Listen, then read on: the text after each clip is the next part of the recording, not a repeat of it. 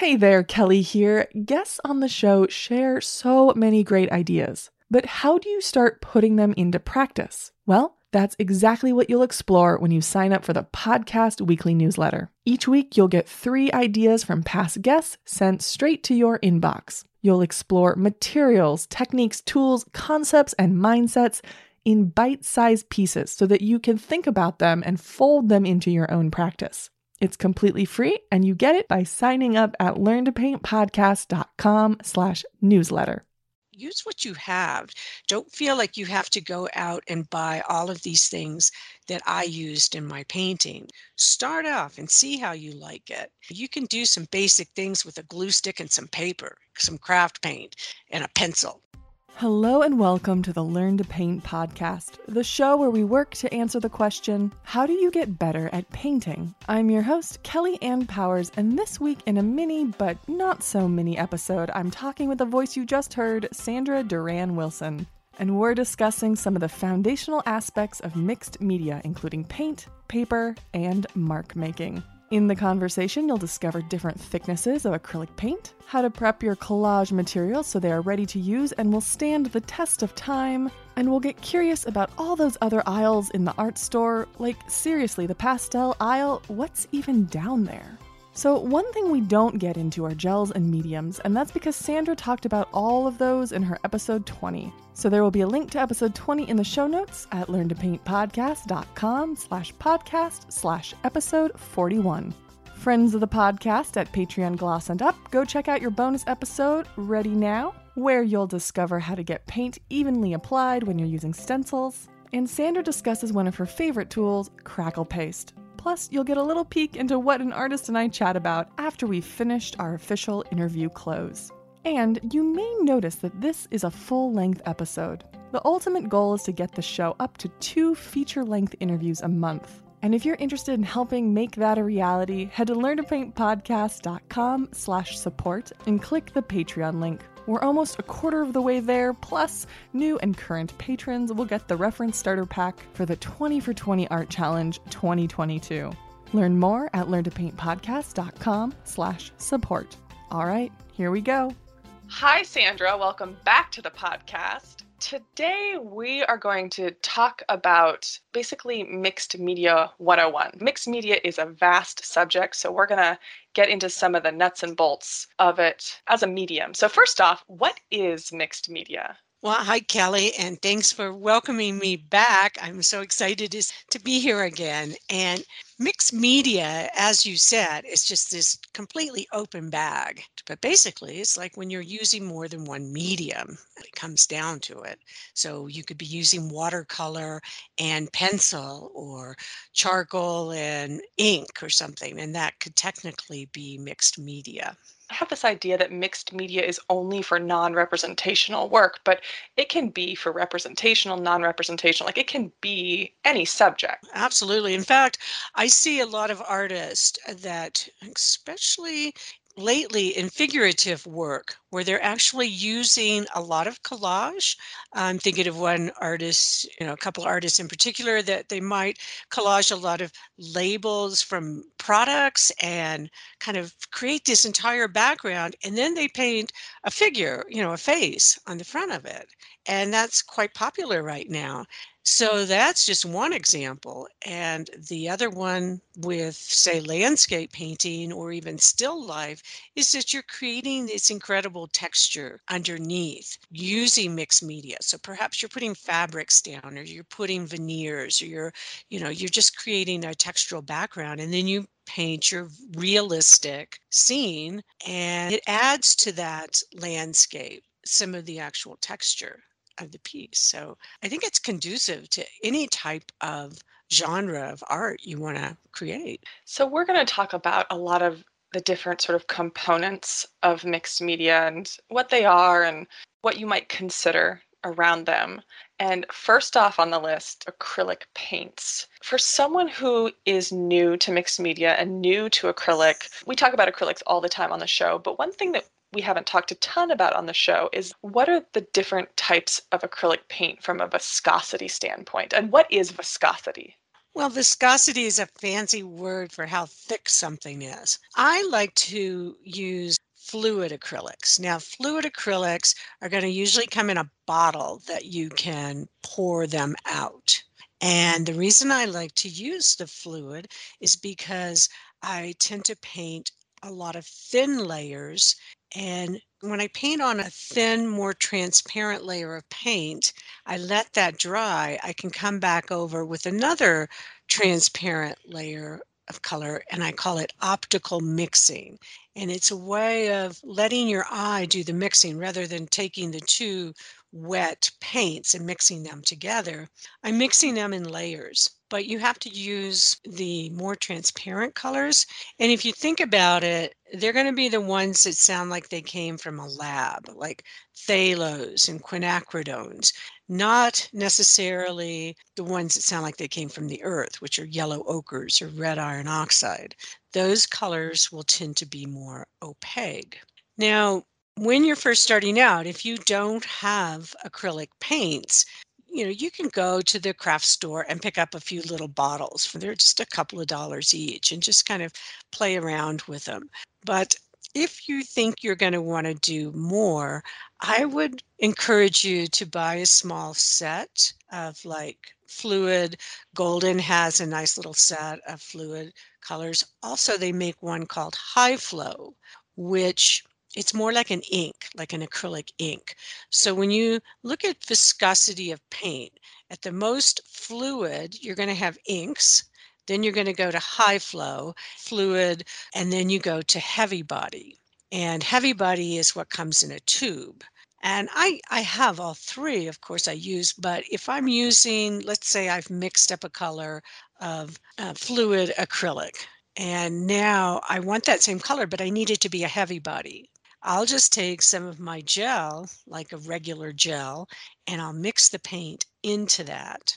And that's not only going to give it a different viscosity, it's going to make it thicker, but it's also going to extend the paint too. And, you know, we talked a lot about that in the other podcast about how to change transparency. So I won't go into that, but those viscosities think about it when you're working on something, if you're starting the first layer, and maybe that's where you're going to use your fluid or your high flow because it's very fluid. It's going to want to sink like into the valleys. But you're getting toward the end of your painting and you want to accentuate the textures that are on top. So you need something thicker that's going to stay up on the peaks. And that's where you would use a heavy body or thicker viscosity paint.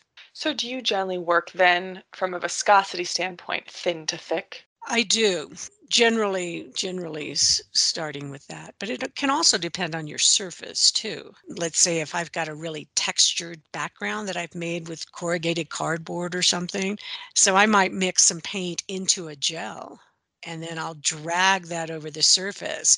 So then I can use that viscosity to push that gel down in and yet have it be thicker because the gel is going to hold a thicker layer than if I'm just using a very fluid paint it really it's not only you you also want to think about the thickness and uh, the mark making that you want to create with it if you're doing the optical mixing you want to make sure that each layer is completely dry before you do that next layer right correct correct okay and the other thing and we do talk about gels and mediums a ton in episode 20 with Sandra. But I do want to just like insert a quick note here too, because for me, when I started out, mixed media was how I got into art in part because I met Sandra and loved her work. But one of the things that you can do, like if you just have, and I don't mean just like those craft paints, those $2 craft paints are a marvelous way to get started. They're like, they're so opaque and they have this lovely matte finish. And they're just like, I love the 99 cent ones. But you can just add a gloss medium to something that's opaque and suddenly you can do transparent layers. You can take something that you have that maybe is a less expensive material that is something like opaque and then add transparency to it. So you mm-hmm. can work both ways with that one sort of maybe a starter material, or I don't even want to say a starter material, but like what you have. Yeah, use what you have. Yeah, absolutely. I mean, you can take that yellow ochre or red iron oxide and make it more transparent by adding the gel to it. And I would say a gloss gel because that's going to make it more transparent. And as I said, it extends your paint as well. So, and I like to use gels with a knife because I can kind of control the application of it better than with a brush. When you're using a gel, it kind of gets all mucked up in your brush, but with a knife, you can get a nice smoother transition to it. And the thing is, if you're using a craft paint, the difference between a craft paint and an artist grade paint is the amount of pigment that they're putting into the paint. So in a craft paint, you have less pigment. And it's kind of funny now the way trends go that the acrylic was all glossy, everybody loved that. And now they're making matte acrylics because everybody's like, oh no, we want it matte now. kind of like fashion, I think. They change it every few years. Which, as a mixed media artist, means sometimes this thing you love goes away. Exactly. Next up on our list is the big one. So, collage. So, mixed media can have a lot of pieces, but when someone talks about collage, what does that sort of mean? Well, I mean, technically, the word collage is from the French, means to glue, you know, to glue on. And I think that kind of covers the basics. So anything you can glue on, adhere, you know, it can become collage. And personally, I love collage because I'm always exploring and experimenting with papers, and I love paper. I love to make my own papers. I love to take found papers. And, you know, I'm walking down the street and I see this interesting little piece of trash, and it's like, oh, that'll be good, you know, or I take a picture of texture on one of my hikes, and it's like, oh, I can print that out. But so collage is is kind of overwhelming for some people. I was talking earlier about uh, my husband, Mark, had been taking some workshops with me internationally when I was teaching. And he finally said, you know, he goes, I really don't like collage because it's so endless. I never know what piece to use and do I put another one on or you know why am I doing this and it just didn't speak to him so collage is not everybody's cup of tea and that's okay. I mean, you can still do mixed media without collage. In fact, you could use just found papers to create like a textural background before you even begin your painting. So it doesn't even have to be something you're going to see in the finished product. I have this idea of someone tearing off a piece of paper and gluing it midway down, but you could just start your backgrounds with a bunch of collage and then forget about it after that point. Absolutely. I think I did one on on one of my YouTube videos of taking brown paper bags and just tearing them into pieces and gluing them onto a surface and it actually begins to look like an old stone wall. So you're creating an interesting background. You're getting past the fear of the blank page type of thing. And from that, I did everything from like little pen doodles and drawings on it to completely painting over it to gessoing over the entire surface and then just having those kind of crinkly textures underneath. There's probably as many ways to do collage as there are things you can collage, but I kind of break it down into a few different areas. Like the one I talked about, you could create a textural background. That's one way you could begin. Mm. So if you're new to collage, that might be the easiest way to get started. Is just grab the brown paper bag or just some papers you have and just glue them down. And you could even crinkle some up. A good glue to use is either a white glue or you know if you're just started and you don't have a lot of acrylic gels and paste my go-to glue is golden soft gel gloss you could also use a matte, but Mod Podge or you know something like that could work just as well the other way I like to think of is why am I even doing collage? What's the intention behind it? So my work has a lot of intention and meaning kind of buried into the work. So it's not in your face, you're not seeing it, but sometimes the collage pieces might be roadmap to find your way into that meaning.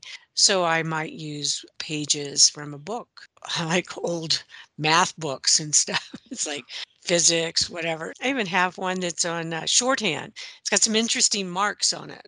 So that's another way thinking of why am I using this paper?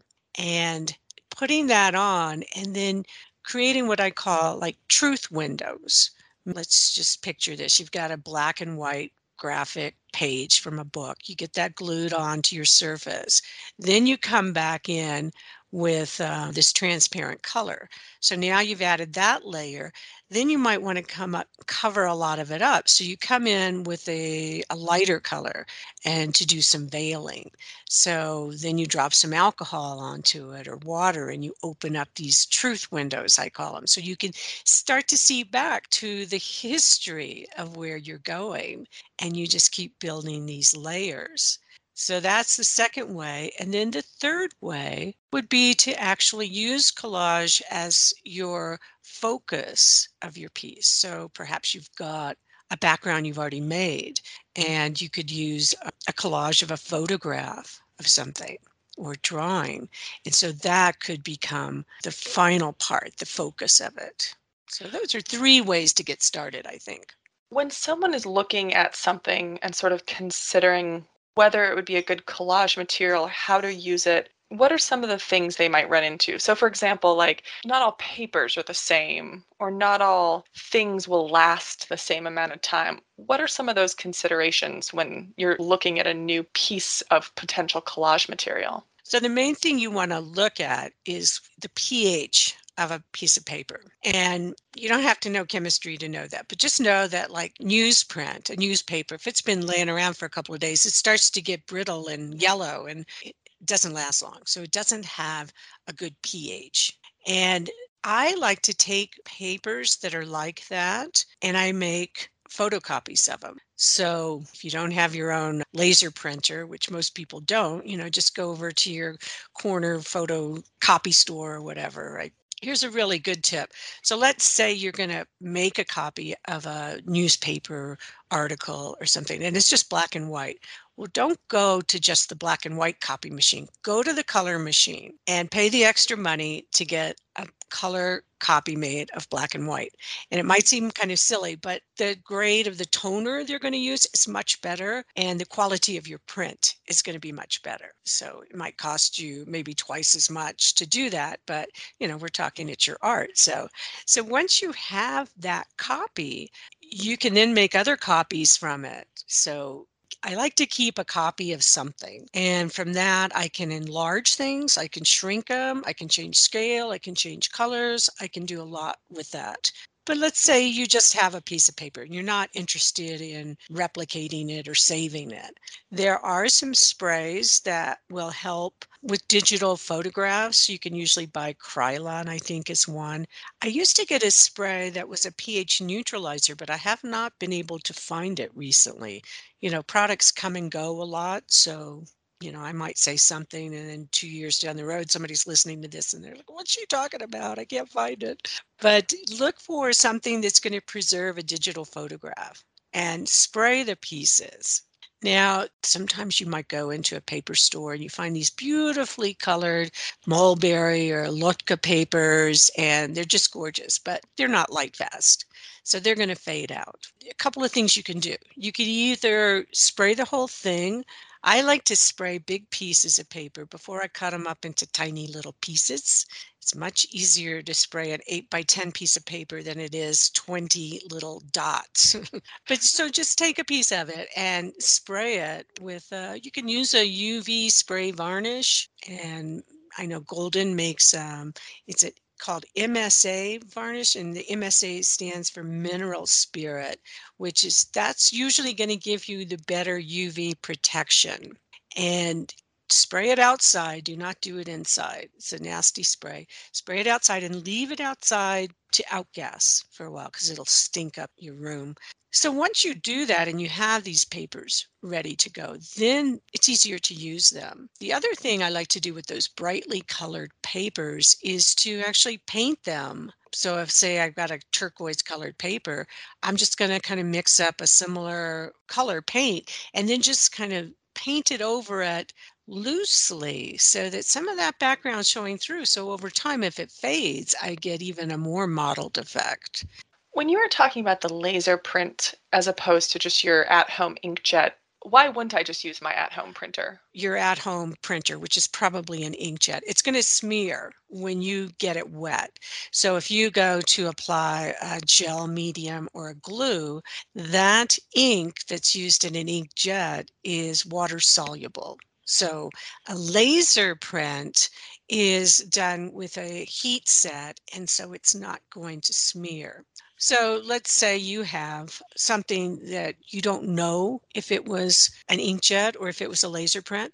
So just you know, lick your finger, dip it in some water, and kind of go onto a corner and see if it smears or not. And if it smears, then it's probably an inkjet. And if it doesn't, uh, then you're probably good to go. I feel like to be a mixed media artist, you have to be a master in knowing the difference between will it smear or will it not smear. Sometimes smearing, you can attain a, an interesting effect with that. But, you know, just that simple, I call it you just lick it test. And that's the easiest way to know. I love to buy papers different places I travel to. And a lot of times I'll just buy papers that have patterns and those kind of papers you can make copies of them but i usually would spray them with the varnish as a big sheet and then cut them up but i can't go in and paint all the colors on those little patterns so i usually use them sparingly in collage.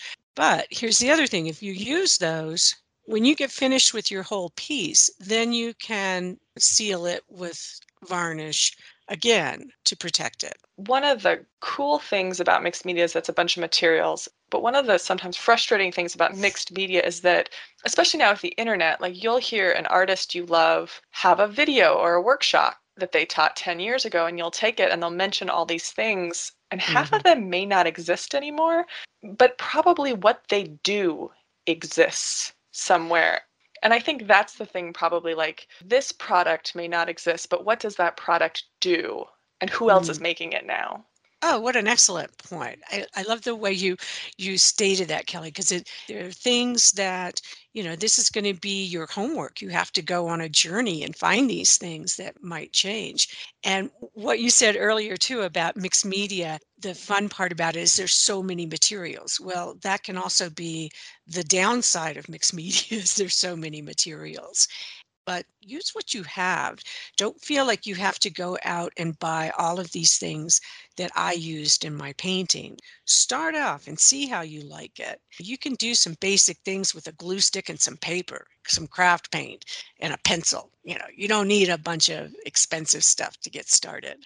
So we talked about papers that you find or buy. Do you make your own artist papers? I create lots of papers in my painting process. I use a lot of deli sheets. If you go into a bakery and they're using this paper to grab a croissant or something, and it's like a wax paper, but it's not quite wax you can find them easily in this country. In other countries, sometimes they're going to be called something else. So I use those a lot to actually move my paint. I put plaster on them, I do all kinds of things with them. And other papers I make. Gampi silk tissue is another one that I really like. It's a paper that you can draw on, you can paint on, and it will hold it. It's very strong, but if you have open areas and you adhere it, the paper itself kind of becomes transparent when you use like a gloss medium on it. My other favorite piece I like to use, I use these dryer sheets that they're like a fabric and I just get the kind that don't have any scent in them and I I use them then I throw them in the next load of wash and wash it again so there's absolutely no chemical left in it and those are great to spread any leftover paints or gels or paste onto just take that piece of fab i mean and you could use a piece of fabric you could use whatever but instead of throwing away that product you use. Spread it on a paper, spread it on a piece of fabric, and that will become part of your mixed media. I want to make a note real quick about the deli paper. I think it's sometimes called dry wax paper, yeah, and it comes in a bunch of different sizes. It comes in different colors, but that smears. Heads up, the checkered pattern is very cool, but it will smear on you.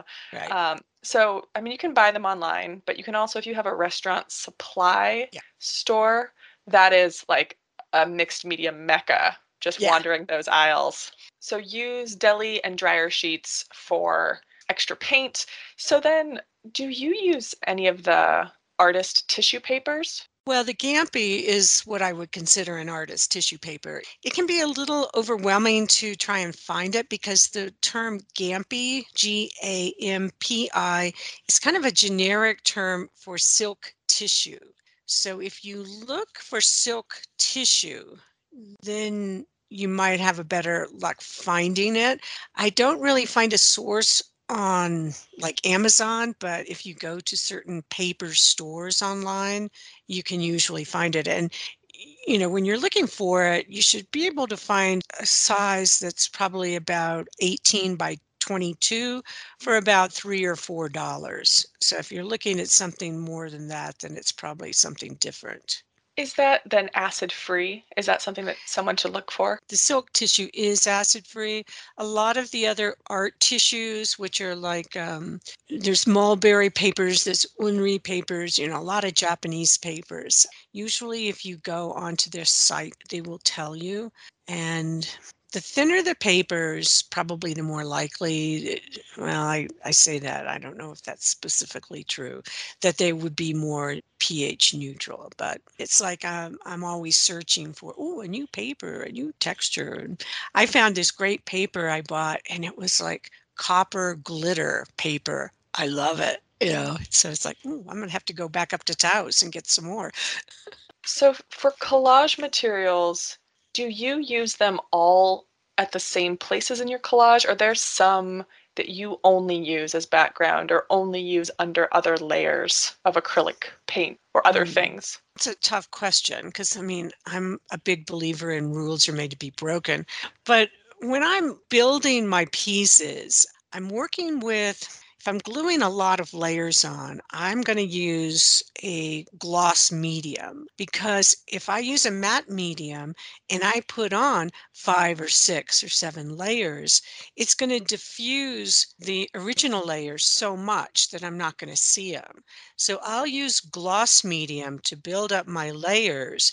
And then on my final layer, I can alter that sheen by using a matte medium, but I'll still keep the clarity of it. So that doesn't quite answer your question, but it kind of goes with the transparency. So I'll tend to lay the more opaque things down first, the more transparent things will go toward the end so that you can see through them. So, there's a bunch of archival stuff out there, but there's also a bunch of really neat things that aren't archival. Do you just stay away from those completely? No. I used to because my work gets sold in galleries, you know, for a good amount of money and you want things to last. But at the same time, I don't want that to stifle my creativity. And Rauschenberg was one of my first influences for mixed media. And I mean, the curators and museums are going crazy trying to keep his chicken parts and doors and chairs from falling off film and stuff. But it was that idea of the creativity. So I love to take packing materials, you know, like cardboard or even the boxes that the toothpaste comes in or corrugated cardboard and all of these pieces and I'll use my tricks to make them as archival as possible. I'll spray them, I'll gesso them, I put them together. They're going to get mounted under glass and maybe they're not going to last 500 years, but with everybody making art today, do you really need everybody's art to last 500 years? Probably not. If it lasts 50 years, you're probably doing good. But I just, I want people to really uh, embrace the idea of mixed media, that it can, don't get overwhelmed by it. Pick a couple of things and start to explore it. And then maybe after you've been doing that, then you start to think three dimensional or you you know just kind of i call it following the breadcrumbs sometimes you get an idea and you get that well what if i did this and you follow those breadcrumbs and they're going to lead you down to a path of you know what you want to do So, we're going to move into mark making. What's important to consider before you pick up a mark making tool? you want to think about what kind of mark you want to make and why and think of mark making as your voice do you want to whisper something so somebody has to move in closer to hear you? Or do you want to shout something really loud and, and really grab somebody's attention? So type of mark you're going to make, whether it's mm-hmm. delicate or whether it's big, is going to depend on the tool. So if you're trying to make a big, broad mark and you're using a tiny little Pitt pen, you know, it's going to take you forever. So that's what you want to you want to think about is what is your mark about and i do a lot of exercises with students in finding your mark making and you just start to to play with it you know keep a little journal and try different tools and different fine tipped pens are great for doing hash marks and if you look at some of van gogh's early drawings he was really a master of mark making of how he could express different parts of the landscape with just a little mark of you know, direction that it went on or the lyrical move of it. And from that, you might start to get a feeling of like, oh, I like this lyrical move, or I like this strong, bold hash mark. Sometimes I, I need something really big, like a big mop, and I go out and and just take some inks and water and big pieces of paper and just use your whole body to make marks. So, what is it you're trying to say? I think is the first thing you might want to consider before you decide what tool you use. And for you, do you use mark making generally in the beginning or do you use it in the middle or the end or where where do you use mark making? A lot of times I will start my pieces before I do anything and I will write on them. It might just be a word, it might be a poem I've written, it might be, you know, just an inspirational word. And so I might begin with that kind of mark making. None of it's going to be seen, but I know it's in there. It's like the seed that I'm planting for the painting. So, I mean, you could consider that mark making. I tend to use mark making in the initial phase after that say if i'm using you know some thicker medium on the piece and i'll use my knife to like mark into the to the piece rather than actually using another tool. And I either use my palette knife, which I usually paint with a palette knife more so than a brush, even. And I'll use that for creating uh, sgraffito, which is moving wet paint back to reveal underlying layers. But in the final parts, my mark making might be more delicate to just draw the eye. So I might take a pen and just do some dots or some smaller areas. So I guess I would go from the larger mark making to the smaller mark making as I build up. Do you think it's important to have mark making at all of those levels for harmony? Hmm. That's a good point. I never really thought of it that way. But I like that idea. You know, I'm always talking about changing the scale. So let's say if I've I've got a lot of circles in and I use a lot of circles in my work that I might have larger circles in the background and then but I like to overlap shapes. So I find that when you tend to overlap things, it integrates a piece and it's you know if you think of it as like two hands coming over rather than two hands kind of separate. When you link shapes, it creates a larger shape, and you can do that with mark making as well. We're throwing around mark making as this term, but if you're new to painting, mark making might be one of those like arty art phrases artists like, what you talking about yeah like we're literally just talking about marks like you take a pen and you scribble on that counts as a mark or dots count as marks or like gestural mm-hmm. but it's just like an, a big umbrella term for kind of like collage. Kind of like collage. Exactly yes. So then as a mixed media artist for mark making there are whole rows of the art store that you may have never been because you thought i'm not a pastel artist. I don't belong down that aisle. But as a mixed media artist like you get to wander into any row any aisle you want. So I and I want to talk about pastels just for a minute because they are such a lovely mark making tool. Could you talk just briefly about the different kinds of pastels that someone might find in an art store? Well, you've got basically two kinds. You've got a chalk pastel and an oil pastel. And I find chalk pastel, for me, I don't tend to use it as much as I do oil pastel.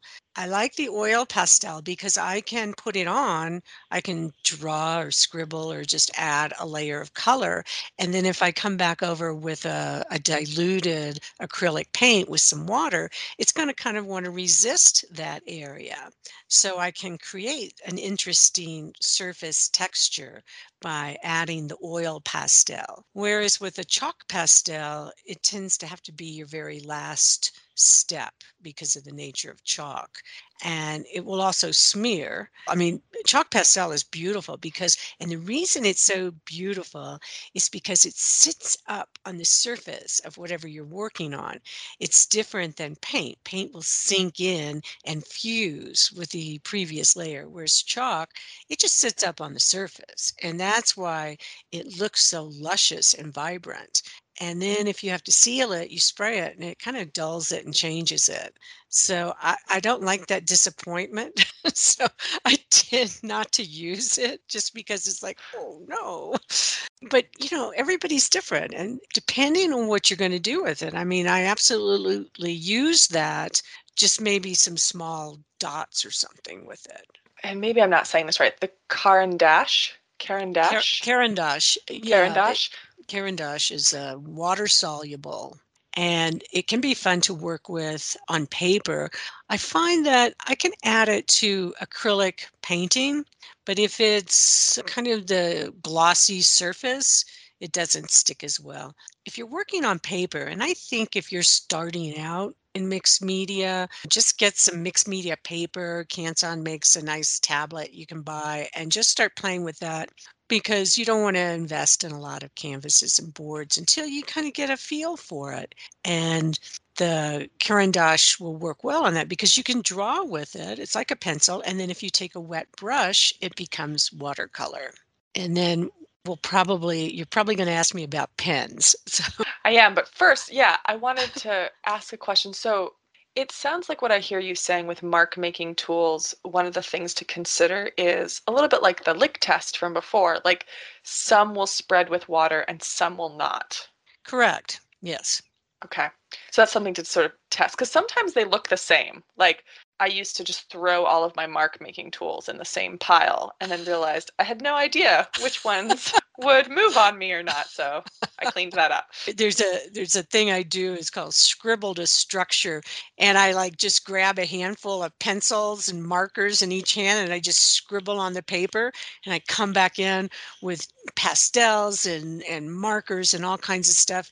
And you've got this kind of crazy mess. And then I use rollers and stamps and and then you know here's the creative challenge is you've got to you got to make sense of it. So i take that paper and i cut it up into smaller pieces and then work with each of those individually to kind of bring that in. So your little box of mixture of stuff would work well for that exercise. So then yeah pens. Pens are something that i feel like I've come a long way in the past even just short bits. So, yeah, just talk to me about pens. I have kind of a love hate relationship with pens. I, will get one, I really love it, and then I'm using it, and then I put it away, and then it um, dries up on me, and, and I can't use it anymore. So, the, I used to get the paint pens years ago when they first started coming out, and they put a medium in it, like an airbrush medium, to keep the tips so that the paint will actually flow and not dry up. Mm-hmm. And I did this big painting and I had all of these different things that I had added with these, you know, I'm thinking it's acrylic, it's fine. So then I go to put a coating, a clear acrylic coating over the piece to give it a different sheen. And all of those things I had done with the pen began to kind of just melt so to speak, you know, and flow together because of that airbrush medium. So it actually turned out okay. But yes, like you had said earlier, Kelly, is live and learn with the experiments. One of my students had recently suggested, I think it's Posca, I'm not sure if I say it right, but it's P O S C A, paint pen markers and I'm really liking them and I'm using them to add little detail in paintings and they don't tend to to smear if I put this other acrylic coating over them. Pitt pens, if you're more into drawing or writing, you can get those with a, a regular kind of a roller tip or a brush tip, and those are very archival and light fast. I mean, you can get go into the kids section at the hobby store and get the Crayola markers or get, you know, if you want to just play, but those are going to fade out over time. But I like to have a variety of sizes, like big markers. I don't use Sharpies in my work, but you know, paint pens. So you can get the the wider tips, the finer, delicate tips. And I have really begun enjoying using markers in my work. You mentioned light fastness. So, from a pen standpoint, what words should we be kind of on the lookout to know if it's light fast or not light fast? So, the difference would be if it's a pigment, then it's going to be tend to be more light fast than a dye. And a dye sublimation or dye, like in alcohol inks, is not light fast. And I see people doing a lot of beautiful work with alcohol inks, but they're not light fast. So they will fade out over time. And of the colors, there are different colors are going to be more fugitive or fade mm-hmm. faster.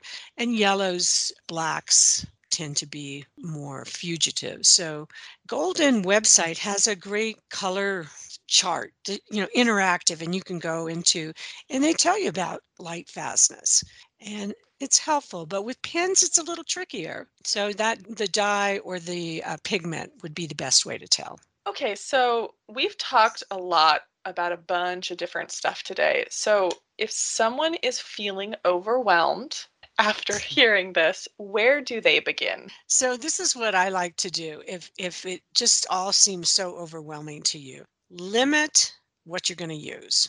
And I do this as a as a design exercise, as a painting exercise. I love to challenge myself when I'm cleaning off my work table after finishing a project. I've always got these you know, collage. You always have leftover parts. You know, it's a good thing I don't build automobiles or something. But you know, so you're going to have these leftovers. You're going to have things, and it's like, okay, I'm only going to use these two pens these papers, these two colors, and I don't have to use everything, but I can't keep adding in more stuff, at least until I'm 95% finished. You know, when you get to that point where you're like, it's done, but it needs one little thing, then you can pull something else in. But if you're sitting there with 50 things in front of you and you're new to this, you're not going to know where to begin.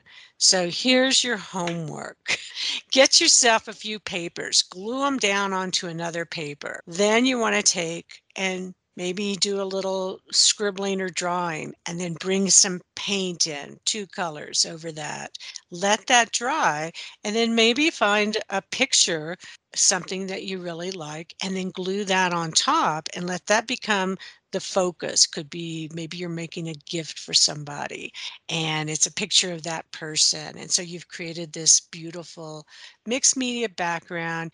You glue this photograph of them on there and then you take one of your pens or your pencils and you just kind of do some doodling design around it and there you go and you're going to be hooked. We talked about a bunch of different pieces so for someone who's just getting started, or even someone who has a fair amount of experience with this, how do you make sure that this doesn't just look like a bunch of individual things glued to a canvas, but instead like a cohesive piece that is working together? When you're first starting out, you're going to be just exploring and you're going to be experimenting. And I think if you have an expectation of yourself that this has to be a really nicely finished piece, you're you're going to be disappointed. I mean, let go of that word of this has to be a success and look at it as this is going to be an exploration. And a lot of times I'll do what I call just making backgrounds. And so I've got some things going on, you know, and I know they're not finished. They're just, they're really cool backgrounds. And they kind of lurk around on the side walls of the studio. And then after a while, it's like, oh, I'll grab one. Yeah, I know what to do with you now. I mean, and this is for somebody who's been doing this all their life, but I want to look at collage or mixed media as a dance. And so all of these different elements in your work are going to have to interact in some way. So you know, we talked earlier about maybe linking shapes by overlapping things rather than just having, you know, six squares of six pictures glued on that, you know, what are they trying to say to each other? So imagine it's a conversation. So start to have this overlapping going on.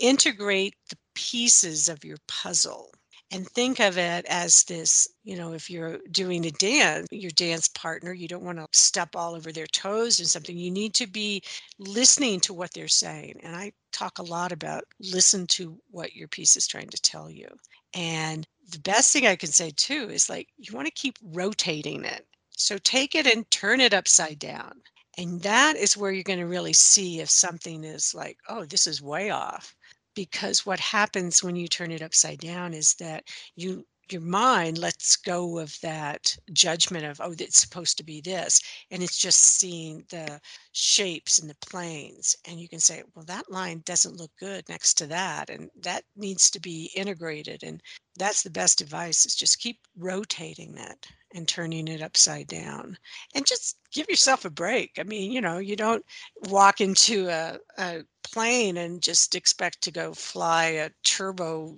jetliner across the country first time in. So look at it as exploration, experimentation, and trust your instincts. When I'm doing design, I feel it. If it's right, I feel it in my gut. And it's like I can sometimes move something like half an inch. Oh, yeah, that feels better.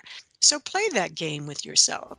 You can find more out about Sandra Duran Wilson, including her workshops, at her website, sandraduranwilson.com, and on Facebook and Instagram and YouTube. And we'll link to everything in the show notes. Thank you so much for coming back to the show, Sandra. Oh, I had a blast as usual. It's always so good to be here. Thank you, Kelly.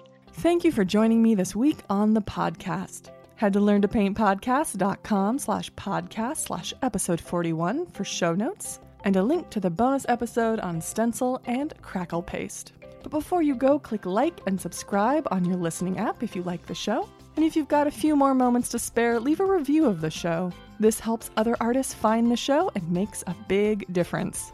Speaking of big, big differences, a big thank you to everyone supporting on Patreon. You make this show possible. Thank you to High Gloss supporters Andrew Atterbury, Debbie and Brian Miller, Janet Wheeler, and Rihanna DeRold. Learn more about Patreon by clicking the Patreon link at learntopaintpodcast.com slash support. Happy painting!